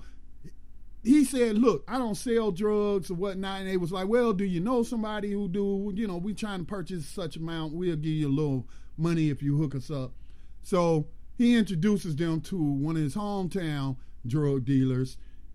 That's it, the extent of his uh, of his uh, involvement. He ends up getting life in prison because he wouldn't cut a deal, and the other ones turned state evidence on him, and they got and they got something like five years. He got life in prison no record in college, made a mistake. We can say made a mistake. Youthful indiscretion, not thinking, hey, this dude might be trying to set me up. I don't know who this dude is. You know, they always trying to put people in prison slavery. Nah, dude, I can't help you. You're going to have to handle that by yourself. And he ends up with life in prison. So that's what the sentencing project is saying. All of you tough on crime senators who's making excuses, some might have some legitimacy to them and saying, hey, we shouldn't punish this man for something he did as a child and make it impact him for the rest of his life or deny him opportunities or what have you. Because he, you know, he's a young person. They do stupid stuff. They make mistakes. How about y'all take that same approach towards the young people who are not being nominated to be on the Supreme Court? That's all the Sentencing Project is saying, and it makes sense to me. Says this how the law treats kids who didn't grow up like Kavanaugh. You mean growed up white and in a, a, a influential family? The scene is familiar, loud music, no parents, and beer. Christine Blasey Ford alleges that in a best best uh, home in 1982. Hell, I was in high school in 1982. Uh, when he was in high school, then 17 year old Brett Kavanaugh tried to rape her. Kavanaugh categorically denies the accusation. His staunchest defenders say that even if the accusation is true, his behavior as a young man should not derail his path to the Supreme Court. Yet the repercussions many young people, particularly low income youth of color, primarily black, might face for the kind of conduct described by Ford are far more severe than a failed nomination. Our current laws and practices ensure that adolescent mistakes have lifelong consequences. People too young to buy cigarettes are regularly subjected to adult punishments. There are roughly 1,000 people under the under the age of 18 in adult prisons and thousands more over that age serving time for offenses committed in their teenage years. I don't mean to adjudicate Kavanaugh's guilt or innocence or the ju- oh so so sentencing project was just quoting this article. I don't mean to adjudicate Kavanaugh's guilt or innocence or the judge's qualifications for a lifetime appointment to the highest court in the land, but maybe Kavanaugh's allies should take this moment to ask themselves if youthful offenders in general deserve more leniency. And it, and it says start here. Almost all kids break the law at some point. They might shoplift, violate an open container law, buy drugs, drive dangerously, or get into a fight. Yet almost all kids outgrow their period of recklessness. Research on adolescent misbehavior clearly points to desistance. That's a technical term that I don't know what they mean. At some point, dumb kids start acting like responsible adults. It's highly unlikely, for instance, that I'll ever again drive 100 miles an hour on the Mass Pike, sober, mind you, or steal a giant Sunoco flag as a trophy for my dorm room. No comment. rarely do even serious youthful offenses indicate a criminal future. The legal establishment understands that fact. A six a six three majority of the U.S. Supreme Court noted in Graham versus Florida that there are few incorrigible juvenile offenders compared to the many that have the capacity for change. Criminologists have found an age crime curve that declines precipitously after late adolescence, confirming the logic of this jurisprudence. It also, I would say, lines up with the fact that scientists say your brain doesn't fully develop until you're 26 years old. Isn't that the center of your thought processes and, and able to reason and what have you and make logical decisions? That's your brain, right? So if your brain's not fully developed, it seems to me that you might not be equipped to make the best decisions all the time. That's what the science says to me. I don't know what it's saying to other people. Okay? So it's just awful hypocritical for these tough on crime, especially Republicans, but not limited to Republicans. Remember who created um, the law, um, remember the Clinton administration. I'll leave it at that. Um, but yeah, why, why not apply this same logic? Is it racism? Is it um, what do they call it? Classism? What what's going on here? Is it you don't care? About them because the average victim of slavery pre American Civil War was only 16 years old. And so you just continue in that tradition post American Civil War slavery. Is that what's going on? Yeah, that's what's going on. So, anyway, I thought that article made perfect sense. That's the end of the program for tonight. I will be back on air tomorrow night for a broadcast of New Abolitionist Radio.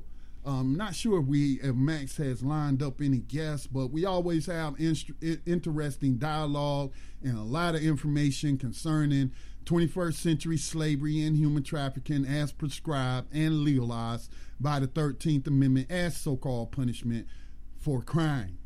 Okay, um, something Brett Kavanaugh was spared uh, in his youthful indiscretion because she didn't report him. Um, but yeah, so check us out tomorrow night, 8 o'clock p.m. for New Abolitionist Radio. I'll be back with another broadcast of BTR News on Thursday evening, God willing.